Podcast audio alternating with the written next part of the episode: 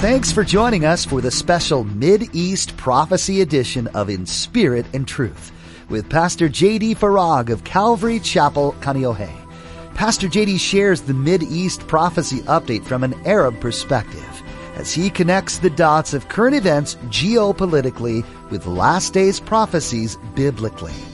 It is our belief that the next event on God's prophetic clock is the rapture of the Church of Jesus Christ. It is our hope that these Bible prophecy updates will not only ready you and steady you for His return, but that they will also encourage you to share the gospel with others in order that the rapture will not be as a thief in the night. In today's prophecy update, Pastor JD reiterates what he's discussed many times before. The rapture must happen before the tribulation based on scriptural truth. Because of this truth, JD is full of hope, and if you belong to Christ, you also can persist in hope even during these unprecedented times. Turn to Christ today. Now, don't forget to stay with us after today's prophecy update to learn how you can become a Facebook friend or watch the weekly prophecy update on YouTube. Now, here's Pastor JD with today's prophecy update as shared on August 2nd, 2020.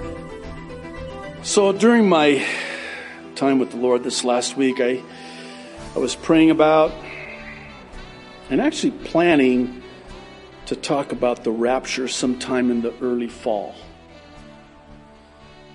But the reason I'm doing this today is because everything is happening so fast. Simply put, the scenario that seems to be swiftly playing out. Please listen to me and hear this. It's the sudden rapture for us and the sudden destruction for them. And if you're anything like me, nothing is off the table. Let me explain what I mean by that. It's like anything goes now. And if we took anything off the prophetic table, we would do well to get it back on the table and revisit it, especially when it comes to Scripture and prophecy in the Bible. Prior to this crisis, we viewed Bible prophecy differently than we do now. Would you agree? And I think rightfully, it has caused us, forced us to revisit many of the scriptures in the Bible, these prophetic passages. One such passage for me personally is 1 Thessalonians chapter 5. I want to read verses 1 through 5. I had to put this back on the table, blow the dust off of it, as it were, and revisit it Paul is writing in the context of the rapture. And he says, verse 1 Now, brothers and sisters, about times and dates, we do not need to write to you, for you know very well that the day of the Lord will come like a thief in the night. While people are saying peace and safety. Now, in the original language of the Greek New Testament, that word safety is the Greek word asphalia, and it can be translated security or safety. So let's go with safety. Peace and safety. While people are saying peace and safety, destruction will come on them suddenly. Sudden destruction. You know the thing about sudden destruction? It's sudden. Again, I know very profound. And then Paul, really echoing the Savior himself, draws upon the analogy of a woman in labor with birth pains. And he says the destruction will come on them suddenly as labor pains on a pregnant woman and I want you to listen very carefully to what he says next. And he says, and they, they, keyword, will not escape. The implication being is that there will be some who do. Are you thinking what I'm thinking? But you, he says, they will not escape, but you, brothers and sisters, are not in darkness. So that this day should surprise you like a thief. I mean, I know it's a, a, a, Jewish idiom, but think about this, this whole thing of a thief in the night. Have you ever had a thief text or call and say, hey, I want to, is 2 a.m. good for you? It's the element of surprise. This day uh, should not surprise you like a thief. You are all children of the light and children of the day. We do not belong to the night or to the darkness. Notice the delineation, the distinction between we and they. In chapter 4, we just talked about it. The, the chapter prior, again, in the context of the rapture, he says, We who are alive and remain, not they, we will be caught up. They won't. Dare I say, we will escape the coming wrath. They won't. Could it be that said sudden destruction comes down on them, and when it comes down, we go up? Here's the bottom line. If this crisis leads to what's believed to be an orchestrated destruction of the current world system, then we are on the brink of the tribulation. All the signs are pointing in that direction. That's the destination. That's where it's all going. That's where it's all headed. And if we are on the brink of the seven year tribulation, and the rapture has to happen prior to the seven year tribulation, then we are on the brink of the rapture. That's how we get there. Now, this brings me to the aforementioned pre tribulation rapture, and with it, the importance of knowing why we believe what we believe, especially now. and again, stay with me on this. Nine years ago, it was 2011, I did an eight week series on why the rapture of the church has to happen before the seven year tribulation. It has to. Well, you're pretty dogmatic about it. Yes, I am. Well, what about the mid trib or the pre wrath or the post trib view? They're wrong. Well, how can you be so sure? Because of the more sure word of Bible prophecy, not the interpretation of man. If the rapture is not before the seven year tribulation, then God forbid, you'll start having to take and rip out of your Bible large portions of Scripture. You know, I, I've heard some very good teachers say there's really no silver bullet, so to speak, proving a seven year tribulation, and I will respectfully disagree. I think there's more than one silver bullet, so to speak, proving, not just beyond any reasonable doubt, but proving without any doubt that the rapture absolutely must happen before the seven year tribulation. Here's just one it's the time of Jacob's trouble. You're not Jacob. Who's Jacob? Israel is the time of Israel's trouble, the 70th week of Daniel. The purpose of the seven year tribulation is for the salvation of the Jewish nation. We're already saved. We're not appointed unto wrath. What would be the point of putting the bride of Jesus Christ into and through the tribulation for any period of time? Why do I bring this up? Because Unless the Lord shows me otherwise, I'm planning, Lord willing, to do a teaching on this for next week's update. And I would certainly covet your prayers.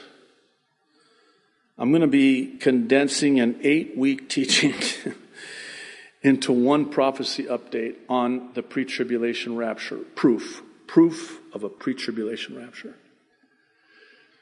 There is evidence that proves that the rapture has to happen before the seven year tribulation. Pastor, why are you doing this right now? Why would this rise to the level of devoting an update and, in fact, an entire Sunday morning to this topic? Because if you're unsettled, unsure concerning the pre tribulation rapture, and I speak this truth in love, I feel so sorry for you. I honestly, I don't know how you're doing it. How do you, how are you able to sleep? How are you not freaking out? If the rapture isn't before the seven year tribulation, if, if I had any ambiguity or uncertainty about that right now, I would be, well, I wouldn't be here. I'm doing this because, well, first and foremost, because I sense from the Lord that I need to do this.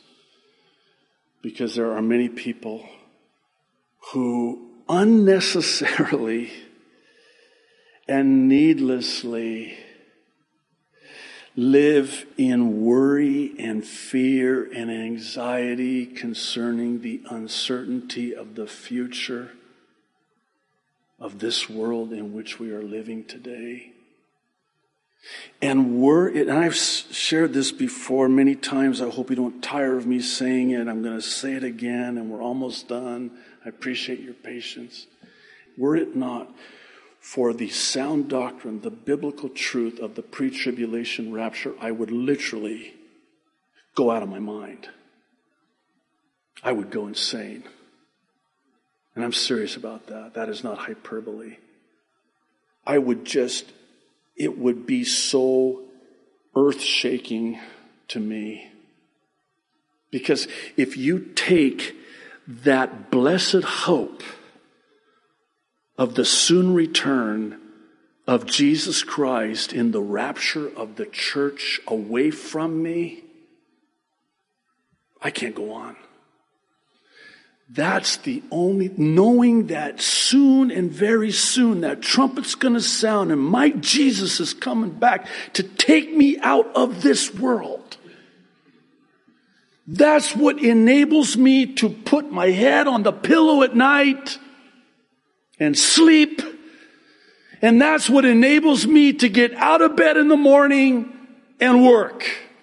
Were it not for that, be curled up in the fetal position. Let me say, lastly, that we are living in a day that is most unforgiving of any uncertainty concerning the doctrine of imminence. It's imminent. The rapture is imminent. There's nothing that has to happen before the rapture happens. It could happen at any time. This is why we do these updates. And this is why we end with the gospel of Jesus Christ and a simple, childlike explanation of salvation by way of the ABCs of salvation. What is the gospel? The gospel is a word that means good news. Your debt has been paid. You're free to go, man. That's what the word gospel means. Wait, what do you mean? Oh, oh, you didn't know? You didn't hear? You've been sentenced to death. You have the death penalty over your head because you were born a sinner, which is why you have to be born again to enter the kingdom of heaven. That's the good news. And that's what the ABCs of salvation are. That Jesus Christ came he was crucified, buried, and rose again on the third day, and he's coming back again one day. That's the gospel, the good news. And that is good news. Would you agree? in a world like we're living in today? The A is for admit or acknowledge that you're a sinner, that you've sinned, and that you need the Savior. Now, one would think that this would be a firm grasp of the obvious, certainly for the believer who's already come to a saving knowledge of Jesus Christ. But this is one of the biggest obstacles, and it has to be dealt with first. Because the average person, when you talk with them, when you share the Lord with them, when you share the gospel with them, the one thing, the one obstacle, the one hindrance is, well, I'm a good person. And it's a lie from the father of lies that good people will be in heaven and bad people will be in hell. Actually, it's the other way around. There's going to be a lot of very bad people in, in heaven. I'll be at the front of that line. Don't look at me like that. You're not going to be too far behind me either. So there's going to be a lot of good people in hell because being good is not the gauge by which your entrance into eternity is measured.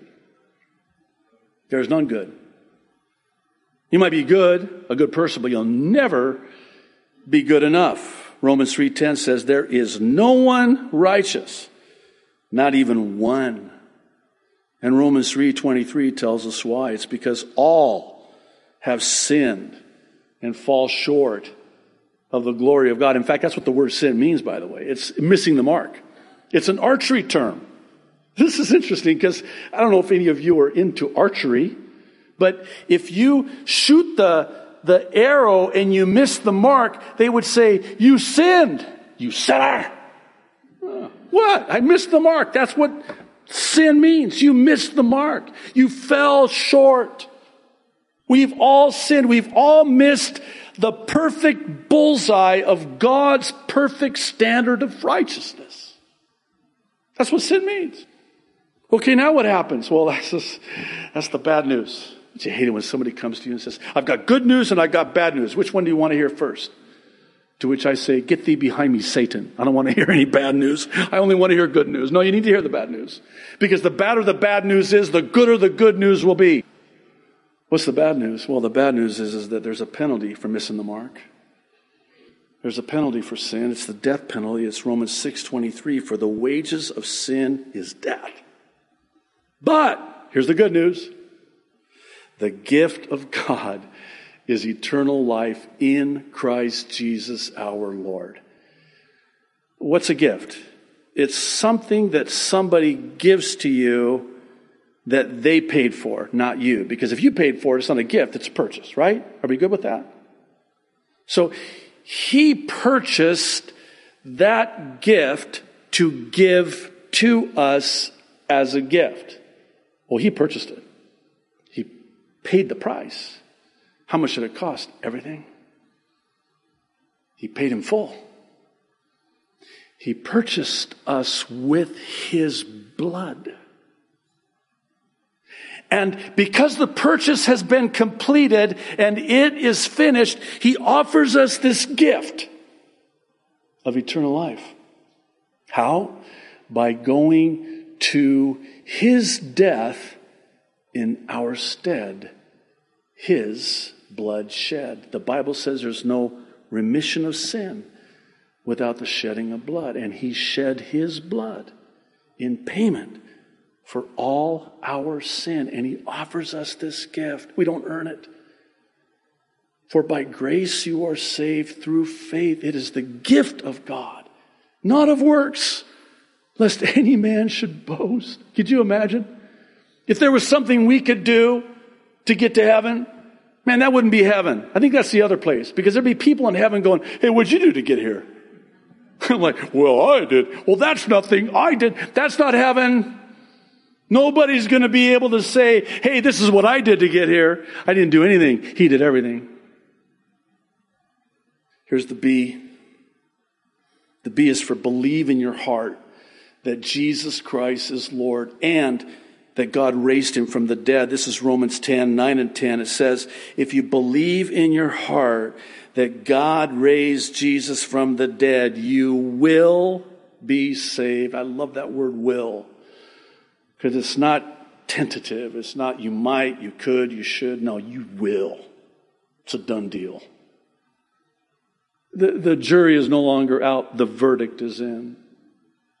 And the C, lastly, is for call upon the name of the Lord, or as Romans 10, 9 and 10 also says, confess with your mouth. By the way, every knee is going to bow. Every tongue is going to confess that Jesus Christ is Lord, is Lord. But here's the thing. When they, we talk about that delineation, we're not they, we're we. when we confess, it's for salvation. When they confess with their mouths, it's for damnation.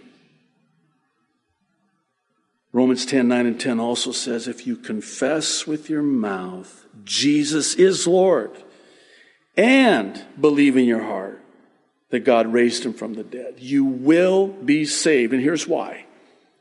For it is with your heart that you believe and are justified, and it is with your mouth that you confess and are saved. And Romans 10:13 lastly tells us how. Very simple. All who call upon the name of the Lord will be saved. It's that simple. Today is the day of salvation for you. Today. Don't delay. Don't delay the most important decision of your life for eternal life. I implore you today, call upon the name of the Lord, confessing with your mouth, believing in your heart, trusting in Him for the forgiveness of sins. He paid the price. You don't have to clean up your act before you come to Christ. That's like taking a bath before you take a shower. It's ludicrous. He cleanses you. He's faithful and just when we confess our sins, 1 John 1 9 says. He is faithful and just to forgive us and to cleanse us. Let's pray. Father, thank you. Lord, I don't know what to say. I don't really even know how to pray because everything you said would happen is happening. And Jesus, you said, I've told you these things before they happen. So when they happen, you will believe.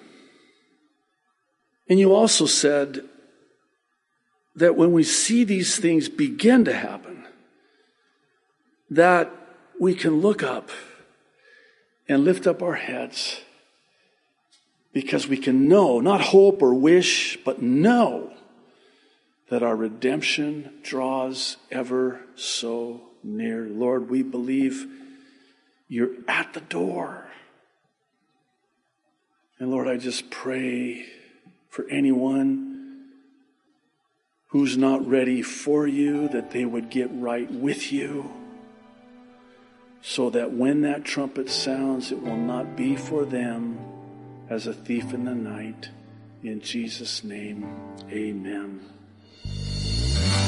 The end of the world is going to happen, and it might be closer than we think.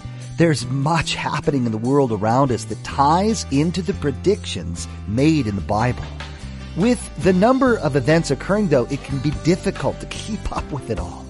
Pastor JD Farag has taken it upon himself to help us out with that.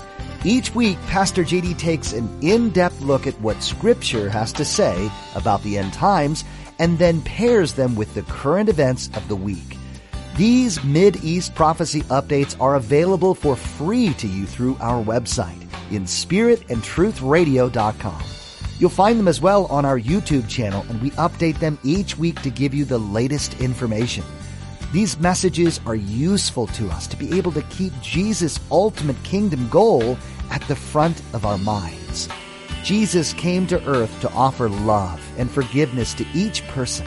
He completed his mission when he died on the cross for our sins and then defeated death by rising again. Jesus has charged each one of us who confess to follow him with a simple task.